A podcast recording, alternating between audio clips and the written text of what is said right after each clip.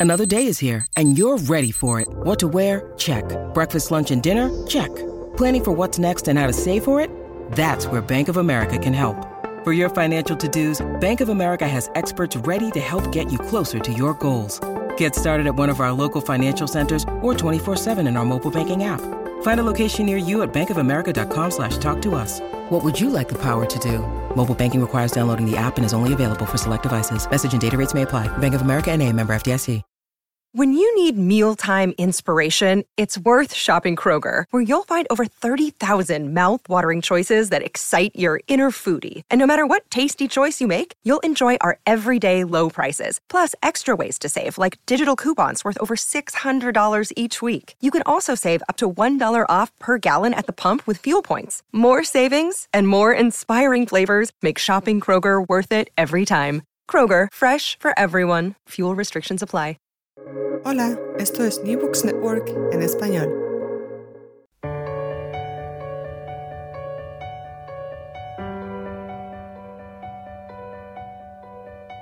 Todo comenzó ayer. Un podcast de la Asociación Española de Historia Económica.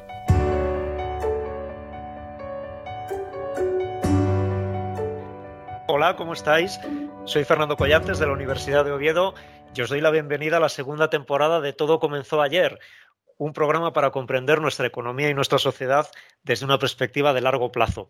Hoy está con nosotros Henry Willewald, profesor titular del Instituto de Economía de la Universidad de la República en Uruguay. Eh, Henry, hola, bienvenido. Hola, muchas gracias. Estoy encantado de estar con ustedes. Henry Willewald es un especialista en la historia del crecimiento económico, la desigualdad y los recursos naturales en América Latina.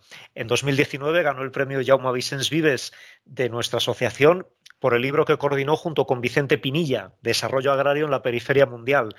Y hace apenas unas semanas ha vuelto a resultar ganador de este premio, en este caso por el libro que ha coordinado con Daniel Tirado y Marc Badía, titulado Tiempo y Espacio, el desarrollo regional latinoamericano en perspectiva histórica, publicado por la editorial Springer y en el que Henry y sus compañeros reúnen a 22 investigadores a uno y otro lado del Atlántico para estudiar la evolución de la desigualdad regional en los nueve mayores países de América Latina. Henry, eh, una de las ideas que con más fuerza resuena en este libro es la de que la desigualdad regional en América Latina puede haber seguido una trayectoria algo diferente a la que conocemos para Europa, porque en Europa parece que en el último par de siglos se nos dibuja una especie de campana con las desigualdades regionales haciéndose primero más profundas y después más moderadas, y vosotros sostenéis que esto quizá no es lo que ha ocurrido en América Latina, o al menos no del todo. Sí, en el, libro nosotros dedicamos un capítulo particularmente a comparar el caso latinoamericano con el caso europeo, específicamente con la Europa del Sur, con Francia, Italia, Portugal y, España.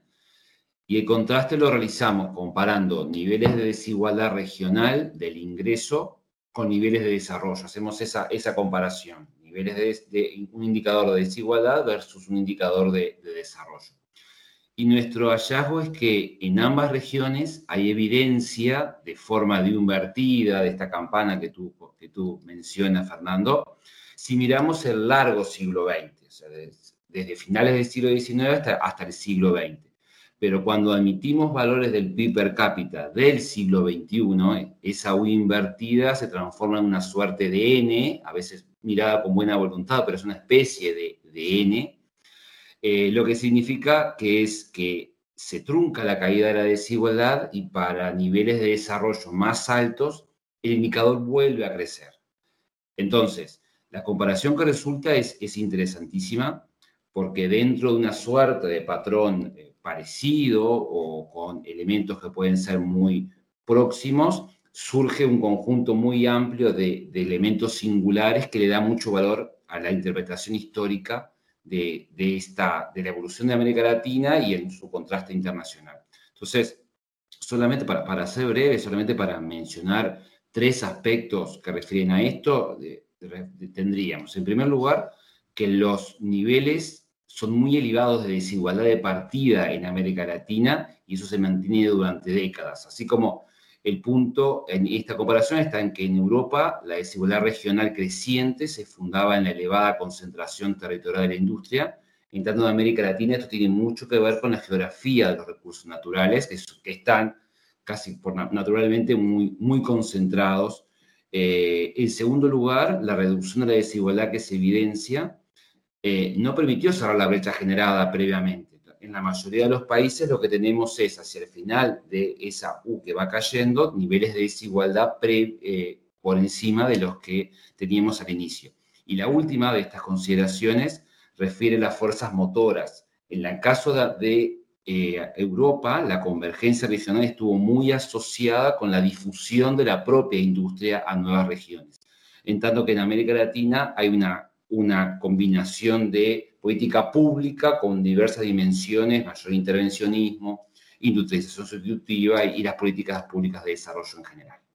Vamos a hablar entonces de esas fuerzas motoras que comentabas a través de un caso, eh, que es el, caso de Uruguay, es uno de los eh, capítulos del libro en, los que tú participas. Y eh, en este capítulo es un dato que a mí me ha parecido muy revelador, que es que hoy día nada menos que el 51% del PIB uruguayo está concentrado en uno solo de los 19 departamentos en que se divide el país, que es el departamento de Montevideo. Claro, eh, los otros 18 departamentos se reparten la otra mitad de la economía uruguaya. Es un contraste extraordinario.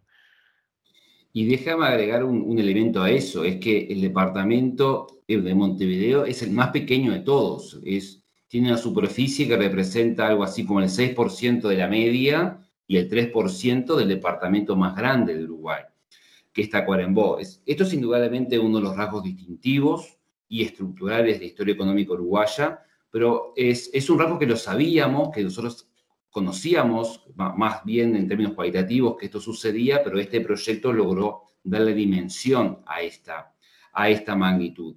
El caso eh, es un caso además eh, en América Latina, es, extremo en América Latina, pero no es, no es tan extraño, porque hay metrópolis en diversas regiones de América Latina que tienen esta característica de tener una dimensión económica muy importante.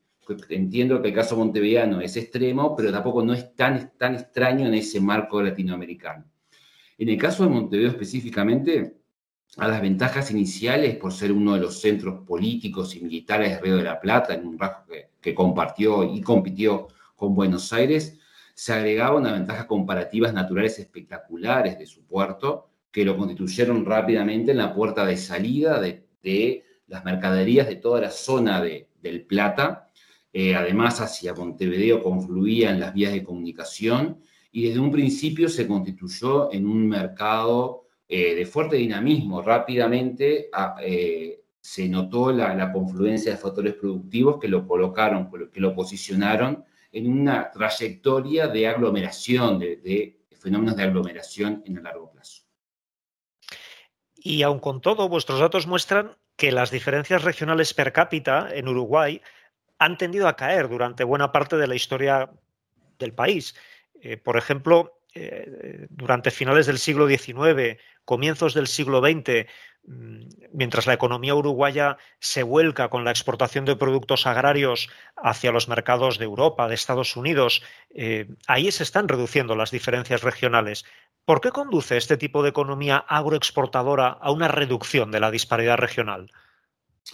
Nuestro, nuestro estudio lo que muestra es que Allí la temprana expansión del ferrocarril permitió materializar una, riqueza ganadera enorme que estaba muy extendida territorialmente y eso es transformarla en ingresos más altos para espacios muy diversos en el espacio, eh, muy diversos en el territorio, donde la densidad poblacional era muy poca. Permitió materializar ese proceso de un, recurso natural que estaba muy extendido en el territorio. E incluso hacia los años 20, cuando uno analiza la evolución de los, de los medios de comunicación en, Uruguay, uno podría hablar perfectamente de una verdadera revolución de los transportes, eh, fundamentalmente en el caso auto, automotor, que fortaleció la integración de los mercados, a ver, teniendo en cuenta que era un mercado, por decirlo de algún modo, naturalmente muy cercano, estamos hablando de un territorio relativamente homogéneos, sin accidentes geográficos infranqueables, una homogeneidad climática muy importante que hacía mucho más viable toda esta, esta integración que fue producto de una, de una confluencia de estos factores económicos, espaciales y, políticos también, que dio como resultado esta, este descenso sostenido de la desigualdad regional. Y, luego, cuando a raíz de la Gran Depresión eh, todo este modelo agroexportador se viene abajo y, en Uruguay, como en, muchos otros países latinoamericanos, va tomando forma un modelo de, industrialización dirigida por el Estado, que es, es un modelo muy diferente. Eh, las desigualdades regionales continúan cayendo, de hecho, pasan a ser menores conforme avanza este segundo periodo de lo que nunca lo fueron eh, en el primero. ¿Cómo fue esto posible? E, esto es, este elemento es interesantísimo porque contrasta mucho con el caso de las economías desarrolladas. Es cualitativamente diferente, pero implica una forma de interpretar los procesos de largo plazo con otra tónica, desde otro punto de vista. En el caso de, de la industrialización eh, en los países desarrollados, la industrialización es algo así como sinónimo de concentración del ingreso regional mientras que en varios países de América Latina, no solamente en Uruguay, en varios países de América Latina sucedió lo contrario. La política de sustitución de importaciones, el liderazgo del Estado en el desarrollo de las actividades de producción, de las actividades de logística, de las infraestructuras, significó integrar los mercados, abrir oportunidades de negocios en lugares donde estos negocios antes no existían y de alguna manera contrarrestar eh, lo que sucedía en aquellos espacios económicos más tradicionales, que es donde se generaban los ingresos y que estaban asociados con la propiedad de los recursos naturales. La, intervención del Estado significó, en alguna manera, nivelar estos espacios en términos de posibilidades de negocios, en términos de acceso, y notamos en varios países de América Latina que esto, que esto significó una suerte de mayor convergencia, mayor convergencia adentro de los países que se hizo notorio entre las décadas del 30 y las décadas del 60 aproximadamente. O sea, no significó romper con esa tendencia del pasado, significó afianzar en varios de estos, de estos países. Esto es interesantísimo en el contraste de, Europa y, y, América Latina. En la intervención del Estado como igualadora en los procesos de industrialización, igualadora y mediadora en el cambio estructural. Esto es, es interesantísimo de la, de la, comparación.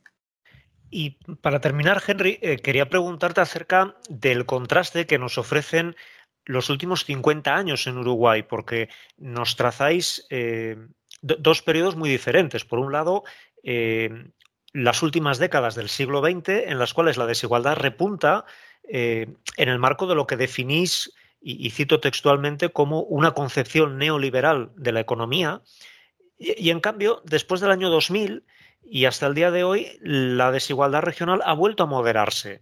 ¿Cómo explicar este contraste de repunte y, y luego moderación de nuevo? Correcto.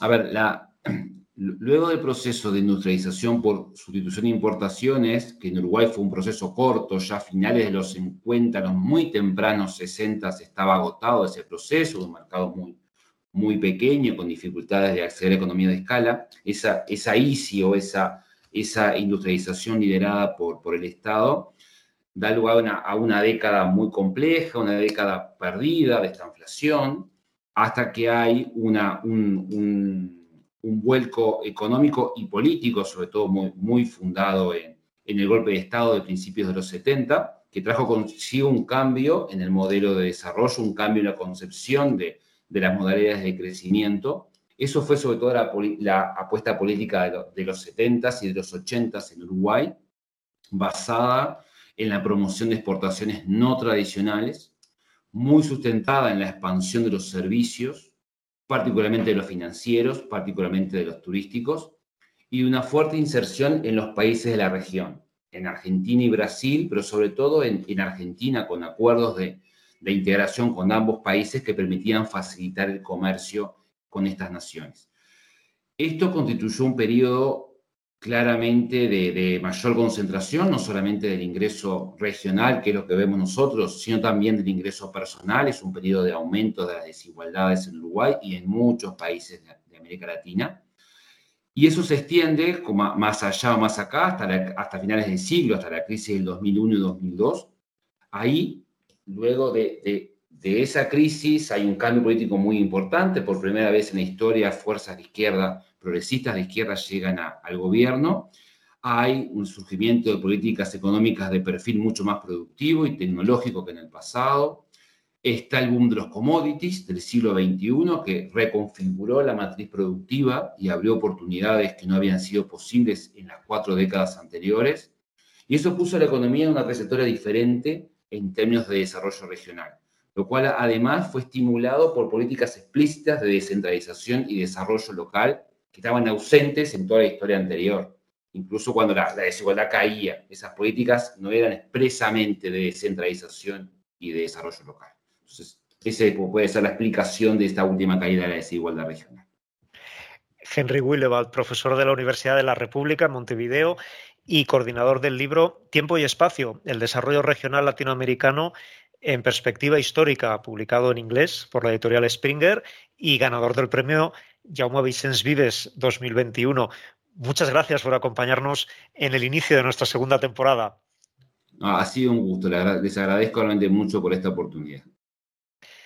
Nosotros volveremos en 15 días y lo haremos con Carmen Sarasúa, con quien hablaremos acerca del mundo de las nodrizas y las inclusas en la historia de España, porque también en lo que a género se refiere, todo comenzó ayer.